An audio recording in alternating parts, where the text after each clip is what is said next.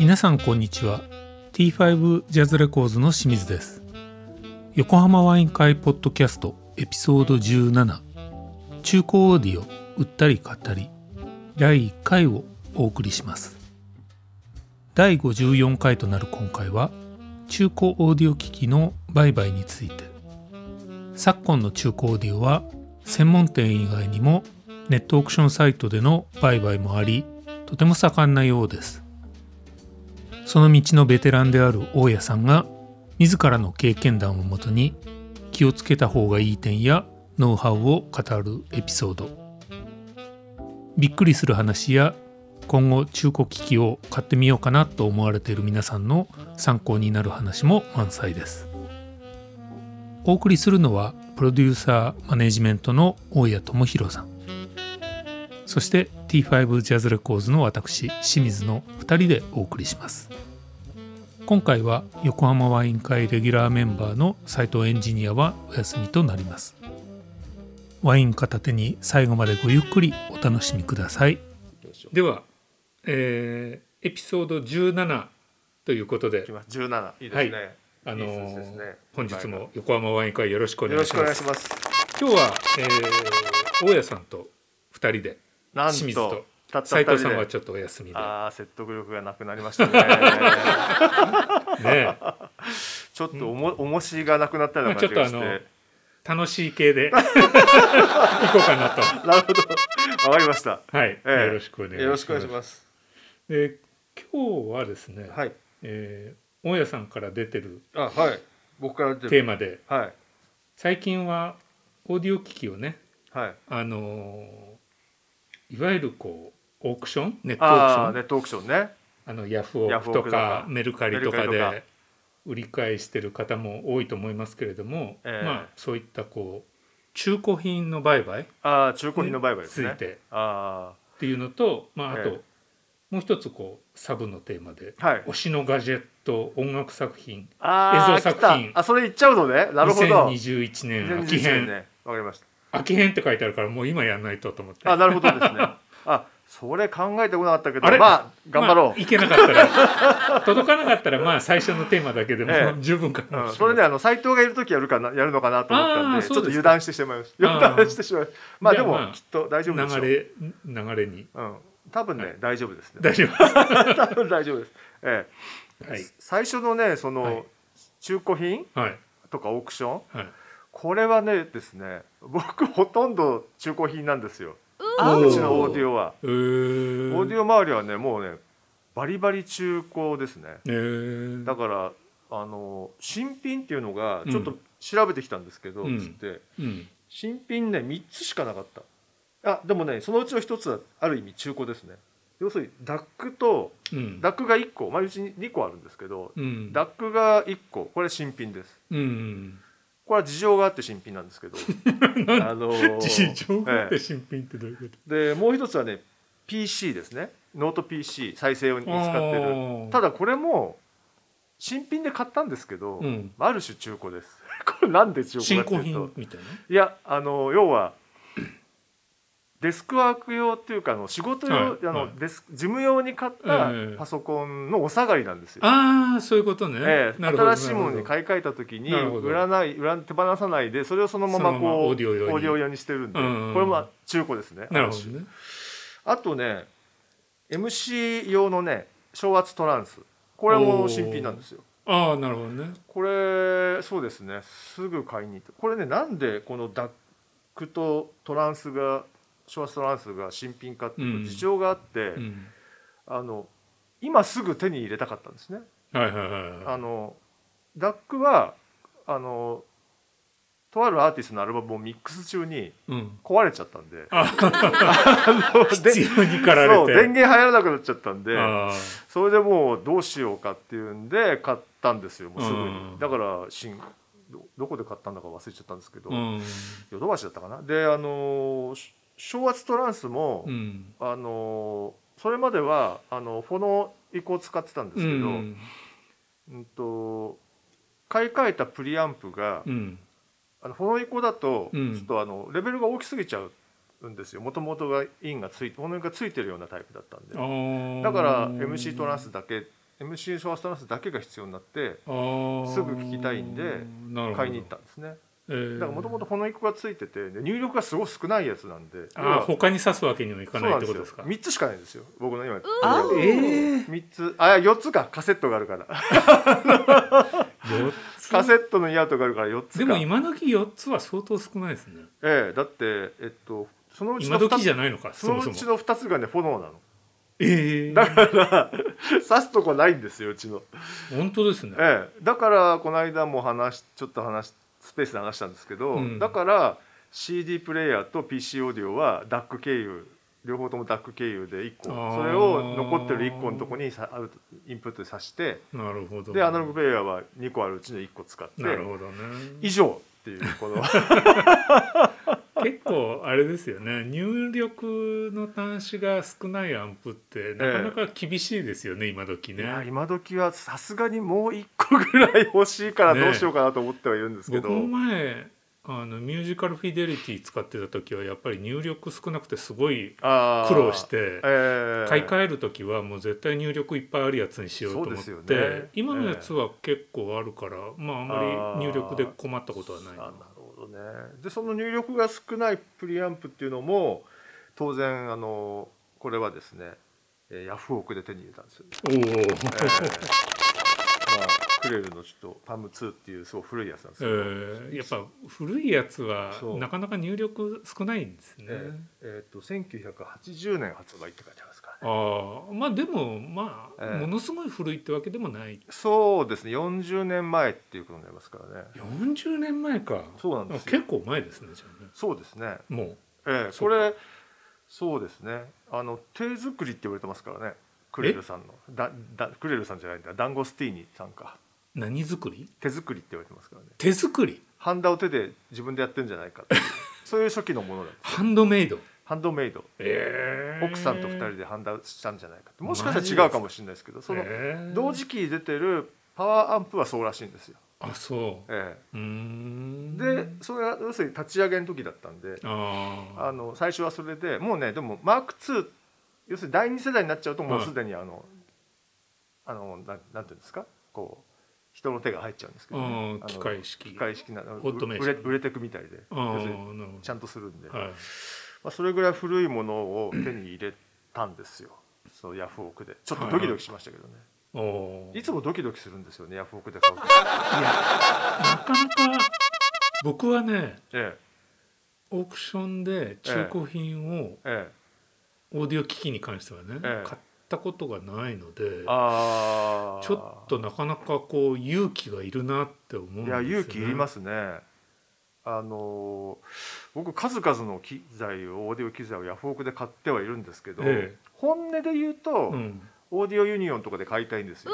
ですよね。中古であってもね。オーディオユニオンとかだったらまだ目の前で見てね、うん、状態とかいろいろ確認して買えるからいいなと思うんで。しかもお店の人が必ず一回チェックするからそうですよね。えっと、僕が買おうと思って買えなかったんです。結局買わなかったんですけど、うん、ターンテーブル買う時、うん、ちょっと気になるのがあって見に行った時に、ちゃんとこれはこういうトラブルが出てて、これに対するパーツが見つかるかどうかは難しいんでもしかしたら壊れちゃうかもしれないですよと教えてくれるんですよ、えー、ちょっとそこはね保証ね。保証できないんだと、うん、今は動くけれども、うん、でまあパーツもないわけじゃないかもしれないけど探せる自信はないみたいなこと言われて。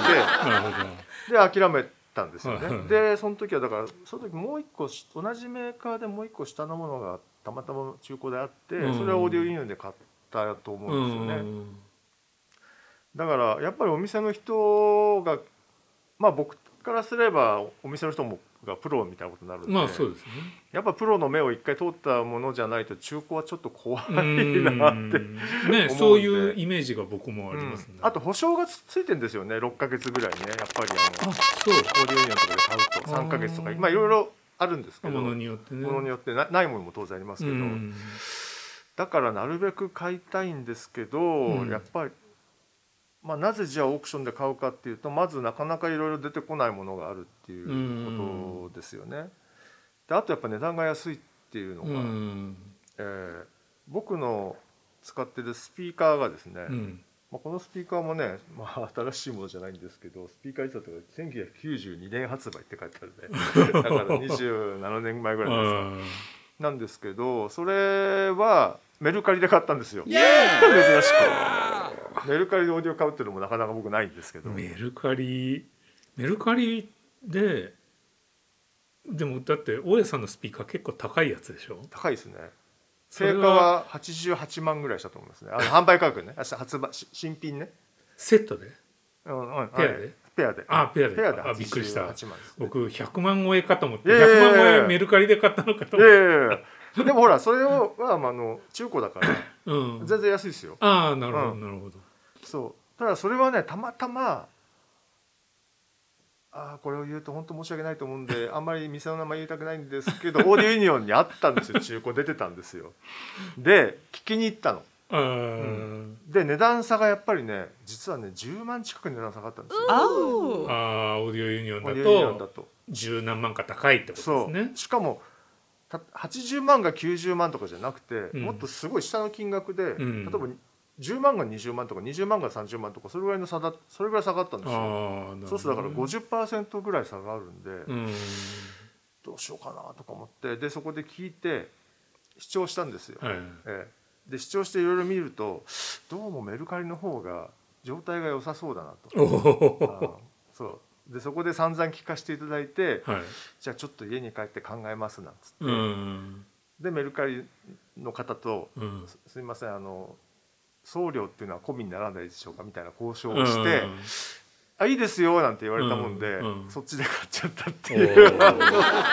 結構な送料かかりそうですもんね。ただねスピーカーだと。そうですね。あのでもねそんなにかかんな3000円とかだったかな？3800円とかだったかな？ぐらいで送られてきたような気がするんですけどその時はね。ああそうかもな。僕も一回メルカリでタイヤ売ったことがあって。ああタイヤそんなもんですよね。あ同じぐらいだと思うんですよね、うん、なんとなんと大和便ってやつかな。ああなんかそんなのなんか寸法と重さで。そうそうそうそう寸法と重さでいくやつ、うん、うん、で高かったんですよね、うん、えー、ただねその気をつけなきゃいけないのは、そこで一つあるんですけどこれはね店で買っても同じだと思うんですけど、うんいやそのスピーカーねめちゃくちゃ重いんですよ。確か1本36キロぐらいあるんですよ。でそれが来たわけですよ、はい、自分でセッティングするのめちゃ大変で もう俺死ぬかと思いましたからね。お店はでも設置してくれんじゃないですか。そうお店はだからあのお願いすれば設置サービスとかあるんで、ね、多分ね。いやもうね大変でした。それえ一人でやったんですか、奥さん手伝ってもらって。いやもう一人で、ええ、で厳しいな。引っ越したばっかりでまっさらな状態の家だった、要するにただの箱だったらね家が、まだ楽だと思うんですけど、もうすでにこう設置してあるところのスピーカーを外した状態でしょ？そこにこう当てはめるなきゃいけないからものすごい大変でただ 帰ってくるま家のものがですよ帰ってくるまでにきちんとしておかないと何言われるか分かんないしもうなんか地獄の苦しみだったような記憶が あるんですよ。夏ですか？冬ですか？それね夏いや夏ではないから春ですかね。春。あ、えー、じゃあまあいい季節にやったからまだ、うん、夏だ。ったら大変ですよ。汗だく汗だくですよ。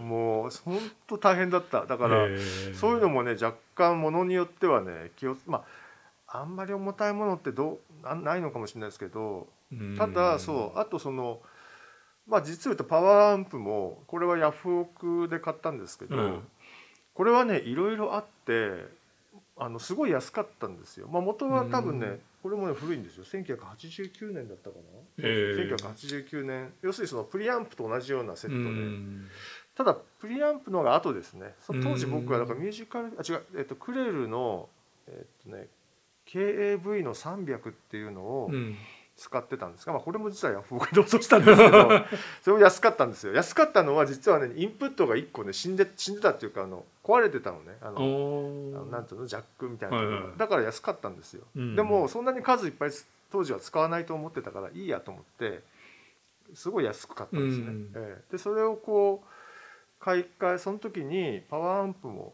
それプリアンプにもなるタイプだったから、うん、じゃあパワーアンプ買ってみようかななんうんうん、でヤフオクで安かったんでそのクレルの古いやつを買ってみようかなと思って、うん、この値段だったらでそれもそれはあまりにも安くて、うん、これ多分なんかトラブルありそうだなと。なるほど。でヤフオクでよく出してるお店お店なんですよそこ。オーディオじゃないんですけどいろんなものを出して。個人じゃなくてね、まあ、個人じゃなくてあの業者さんなんですね、うん、でもちろん書いてあるのね。その保証しませんみたいなことが、だからこれはもう修理前メンテナンス前提だなと思って。なるほど。激安だった、ね、激安だったんですよね。でメンテナンスで家に来てみてそれも結構重いんですけど 40キロぐらいだけどそれはまあなんとかセッティングしてですね音出してでしばらくそうしばらく使ってたんですけどあのちょっとノイズがやっぱ出ちゃうのとあとすごく気になったのはそれねすごい熱を持って永久アンプなんですごいね発熱するんですけど、右側だけ発熱して左側が発熱しないんですよ。その個体がこうあって、あってその右側触ると熱いけど左側が冷たいみたいなどっちがどっちか忘れちゃいましたけどこれはどう考えてもおかしいだろうと。まあ、聞いてる分にはなんか差があるようにもあんまり感じないんですけど、ただやっぱすごい気になってきてやっぱりこれメンテナンス出そうと思って、やっぱりメンテナンス出したんですよ、ね、なるほど、まあ、僕の大好きな熊本県の天草にある某有名な、はいはい、名前とか忘れちゃったんですけど熊本でしたっけ、ええ、熊本のそこまで送るんですけど。なるほど。でまあそうするとやっぱり 4, 4 0キロのもの。そう4か月をだから引っ越し便みたいなの送るの それは。送ったのね。そう。ででも4か月ぐらいして帰ってきて、まあ、そこすごくこう親切で、取り外したパーツも全部送ってくれるんですよ、これ買いましたみたいな感じで、ものすごい数のこうパーのあれが送られてきてでねそれまあ僕引っ越し便で送ったじゃないですかであの修理のその送料がすごく安かったんですよ。で確かサービスしてくれたような気がするんだよな。でもいくらですけどすげえ安いなと思って1,000円台だったのね。お安いなと思って。でまあ今日発送しましたからっつって、あそうなんだっつってでまあうち来たわけですよ。でうち3階で階段なんですね。でまあ呼び鈴に鳴らされてそれはね真夏でした。でで 呼び鈴に鳴らされてでまあそれ届きましたって言われて。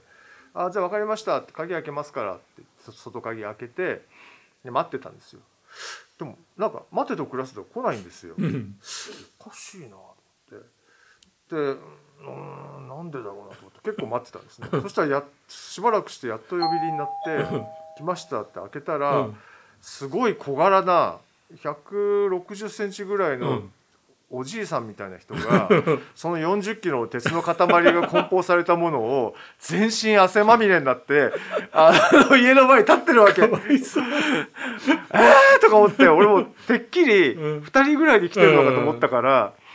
びっくりして「おじいさん言ってくださいよ俺手伝ったのに」と思ったら「はあそうですねすいません」とか言っていやもうねびっくりしたあれ。もう本当に。でも自分で持ったらやっぱ当たり前だけどその引っ越し便の時もその買った時も知ってるから もうものすごい重いわけ梱包してあって、まあ、40キロはね。だからあのおじさんであのそんなのを持って逆にひっくり返ったら潰されたら死んじゃうから本当ですよ。よかったなと思って。倒れたらだって機械だって壊れちゃうしね。そうなんですよね。だから、まあ、危ないなと思って。なかなかあのあの容赦ないんだなと思ってあ天草の ね。その後もねその新しくその後にからさっき話したプリアンプとかもあのメンテナンス出すんですけどね、うん、うん、だからお世話にはなっててすごい優しいんですけど、もう優しくしていただいてるんですけど、えー、あの送る業者には容赦ないのかな。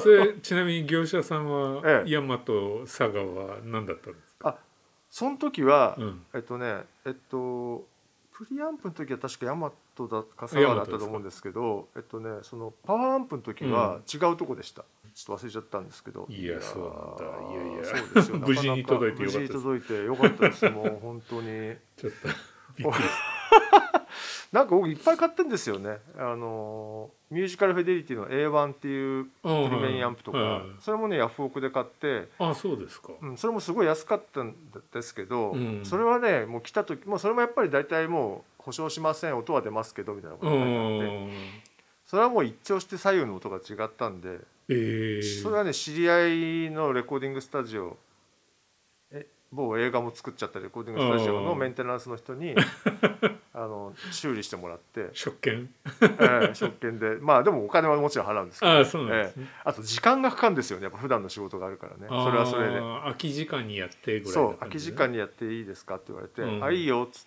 て「じゃああのあの負けときますから」みたいなこと言われて。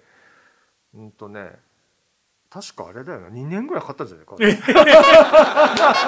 それはまた随分。すごいですよ、うん、それはちょっとなかなか。そう。で2年ぐらいかかったからこの間ちょっとこの事前打ち合わせで話しましたけどあのスピーカー端子をいいやつに変えてくれたんですよ、うん、そしたらでもスペースがちっちゃくなってうちのスピーカーケーブルが入らなくなるっていう、ね、そっかそっかそっかそれか。そういうそれでいまだにね音出たことないんですよ だから治ってるのかどうかよくわかんない、えー、治ってるとは思うんですけど音変わってるかもしれないね、えー、ただもう僕もその音自体が記憶の中でものすごい熱く盛り上がる音だったっていうことぐらいしか覚えてないんで、実際どうなるかちょっとわからないんですけどね。えーもうだからえもうじゃあそのミュージカルフィデリティは持ってるけど使ってないってこと、そう持ってるけど使ってないです、ね、ああそうなんだ。もったいないです、ええ、そうどうしようかなと思ってて、でもなんかいもしかしたらそのうち使うかもしれないなと思ってて、あとそのクレルのあの300も一応もと置いてあるんですよ。故障した時の予備でうん、もう手放してもいいん。だけどでもただその巻いてその RC のジャックが1個壊れてるん。でこのまま売ったらジャンク品になっちゃうしなるほどねでもね見てるとヤフオク見てるとそん。なに高く売れそうもないん。でそうなん。だ困ったなと思ってなるほど何かの時に下取りでまあ3000円でもいいから出しようかなとかちょっと思ってるん。ですよあのクレルのあん。まりいい音じゃなかったん。だよなそうなん。ですね、えー、でも本当僕はあの CD プレイヤーも、はい。えー、ヤフオクですね。静岡県ぐらいの方から買いましたあそうなんですね。えー、えー、それね買ってセッティングするときに、うん、あのちょっとあのどれぐらいだろう。3 0ンチぐらいのとこから落としてしまいまして、えー、調子よかったのに設置に失敗して、うん、なんですかトレイが出てきにくくなったっていう悲しい思いそれが今でも引き続いてる あのどんどんどんどん進行していくんであそうなん今なかなか大変なんですよ。やばいな。やばいなと思って。でそのなんていうんですかそれ修理すればでも治るんじゃない修理すれば治るんですけど、ねうん、ただこれもねいやオークションとかで買うのに気をつけた方がいいと思うんですけど、まあ、中古車と一緒ですね。あの高級機を買うと、うん。買い値が安くても修理は高いっていう、ね、なるほどね。あれが ね。すごく高いらしいんですよ。あそう。ええあの笹地さんが笹地さんは中古で絶対買わないんであの人。新品でえっとあれなんだった？ワディアかな？ワディアの CD プレイヤー使ってるんですね。多分100万近くすると思うんですけどやっぱりでも同じ状況になっちゃってターンテーブルが出てこないっていう状況になっちゃってで修理を探したら、うん、むちゃくちゃやっぱ話聞いたら高くて、そう。えー、数万円じゃないんですよ。えー、だっていやそれはちょっ。とだからねその辺もちょっと気をつけなきゃいけないところだと思うんですよ、ね、あれでも CD プレイヤーのトレイが出ない問題は結構よくありますよね、うん、僕も前ありますあります。使ってた CD プレイヤーやっぱりそうなって、うん、なんかティアそれティアックだったんですけど、うん、ティアックの修理センターで、うん、なんか割と安く、うん、いやソニーとかティアックだったら1万ぐらい、うん、1万とかじゃないかな2万ぐらいでなんか修理できた気がします、ね、ソニーとかねティアックだったら あの安いと思うんですよそ,、うん、その海外の高級機みたいのを買うと事、うん、のほか修理代がかかる場合があって 大変なんですよね。で僕はわざわざ天草に出してるのはそういうこと？あの安いんですよ、うんうん、すごい良心的な価格なんですね、だからすごく信用しているのでまあ有名だしねただやっぱり時間、まあ、天草まで送んなきゃいけないってことと 時間がすごいかかるっていうのがね。まあでもね、うん、今時あの天草だろうが埼玉だろうが千葉だろうが、うん、送ってしまえばあんまり変わんないじゃないですか、ねあんま変わんないと思いますけどね、うん。でも埼玉東京千葉はやっぱ高いですね土地代ですから、ああそういうこと、ええああ僕ティアック埼玉うんえなんで埼玉なんだろうって思った記憶があるけど。埼玉はまだ近い方ってこと？なの近い方ですね、えーまだ家賃の高い方ですからね、えー僕はあのターンテーブルとかもねうん。ヤフオクなんですよ。みんなそうだよねっていう。うん。それはもう完全に値段？ターンテーブルはどこのメーカーのなんですノッティンガムっていう高級機なんですよかね、えーの一番下のやつだけど、あのー一番下のやつのそうですね。全部高級機ですね。そうリミテッドモデルみたいなやつで、はい。これもね音聞かないで買うんでうん。えっとマホガニーなんですよ筐体が。えー。でノッティンガムって合板をこうなんていうの塗装でこうなんていうんだろうな石みたいな感じの塗装するんですけど、でこうなんだろうピカピカな黒のピカピカのそういう今のプラスチックみたいなそこのプリンターに、はいはい HP の。そういう加工をしてあってうん。それが僕合板をそういうふうに塗ってあるっていうのは実は知らなその時点では知らなかったんですけど、うん。でまあマホガニーを買って買ったんですよ。でまあそれなんで買ったかっていうとまあ笹地さんがそれこそこう一番上の一番上のやつは300万だから違うか。100万120万ぐらいのやつを使ってて、いいなと思ったんで、うん。いつか欲しいなと思ったけど当然そんなのはね手に入らないんで。それのまあそういうリミテッドモデルが意外に安かったんですよ、えー。まあそんなに安くはなかったんですけどただそんな30万とか40万とかしないんで、うん。であので買ったんですけどね。これもねいろいろこれはねえっとまずこれは今でもどうしようかなってちょっと思うところなんですけど視聴しないで買ってるじゃないですか。で音の方向性自体は予想通りだったんでいいんですけど、うん。あのやっぱりボディがマホガニーだとちょっと柔らかい音がするんですよね。なるほどね。でもうちょっとねそのなんて言うんだろうな柔らかくなくてもよかったななんてちょっと思って。もうちょっとピシッとしピまった。ピシッとしまった感じでもよかったかなっていうのはちょっと若干思ってて、はいはいはい。っていうのはねノッティンガムって意外になんて言うんだろうこうアナログっぽくないんですよね。デジタルっぽいの。解像度が高くて、ああなるほど、うん、だからいわゆるアナログその前のアナログはそういうアナログでしたけどこうちょっとウォームな感じで太、うん。アナログのこうあなんていうのふくよかな。ふくよかな感じ。うん。よりは、しその CG との間みたいなところもあるんですよ SL も良くて。えーだからそうだそうするともうちょっとこういうのが良かったかなとかね。あしかも MC だし。そうそうそう。で MC で弾くでしょ、うん。だからやっぱ MC が合うんだよね、うんそういうタイプだから、ね。だからそう考えるとあーやっぱりもうちょっと待って、うん。出てくるの待っててもよかったかなとか思ったりなんかして前のアナログでやってて、ああなるほどね。うん。聞いたことなかったんですよねそれ自体はねやっぱり、まあなかなかオーディオ聞いてみないと分かんないし。そうですね。しかもこうあれですよねなかなかこう自分のオーディオに合わせて聞いた時にどんな音がするかってね買ってみないと分かんないですからね。か新品だろうが中古だろうが。買ってみないと分かんないんですよ、ね。これがなかなか難しいですよね。難しいですよね、うん。だから僕もそのスピーカー買う時にね、うん。あのまあユニオンで試聴はしたんですけど、うん。その時のアンプアキュフェーズとクレルの一番新しい400ワットぐらいのすごいハイパワーのアンプで聞く聞いたんですけど、うん。全然違うわけですよ。うん。でアキュフェーズで聞いてるとやっぱ全然鳴らせないのね。えー。でクレルだといいんですよ。でその時にいリファレンス代わりに聞いた、えっと、B&W うん。大体中古で同じぐらいの値段のやつ聞いたんですうけど、ん。B&W だとどっちでもそれなりになっちゃうわけやっぱり。ですごい悩むんですよね。俺これ買ってっていいのかなこれ難しそうだななるほど。まあちょっと難しいんですけど買ったんですけうど、ん。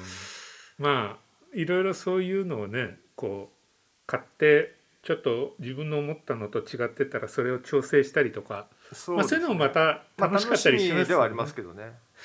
そのスピーカーはあ、あまあ、アバロンなんですけどあとアバロンの一番安いやつなんで、うん。密閉なんですね。うんでそうするとやっぱ低音思ったより出ないなって当たり前なんだけど、なんだけどどうしようかなと思った時に、ヤフオクを使ってですね、うん。僕はカルダスの電源ケーブルを手に入れましてでカルダスが中低域が出るのはもう分かってたんでうん。サイさん家にカルダス結構あって僕僕ねカルダスとね、ワイヤーワールドが好きなんですよ結構うん。傾向としては。ただやっぱすごく高いんで、うん。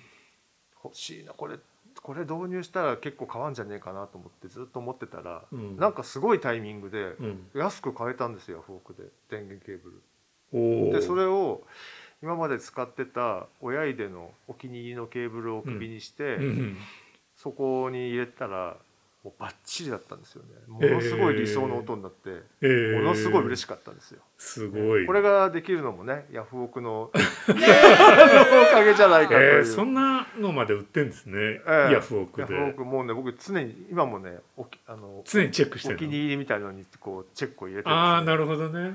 あの見てるんです欲しい商品を欲しい商品を。チェックして、えー、チェックして見てるんですよ、えー、まあその前はねさすがに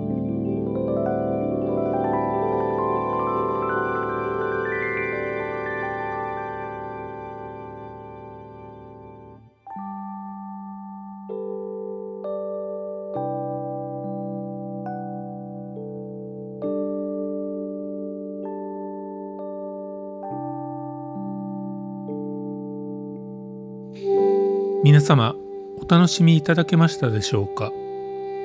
近いうちにエピソード17中古オーディオ売ったり買ったり第2回もお送りしたいと思いますので是非お聴きください T5 ジャズレコーズがお送りしました。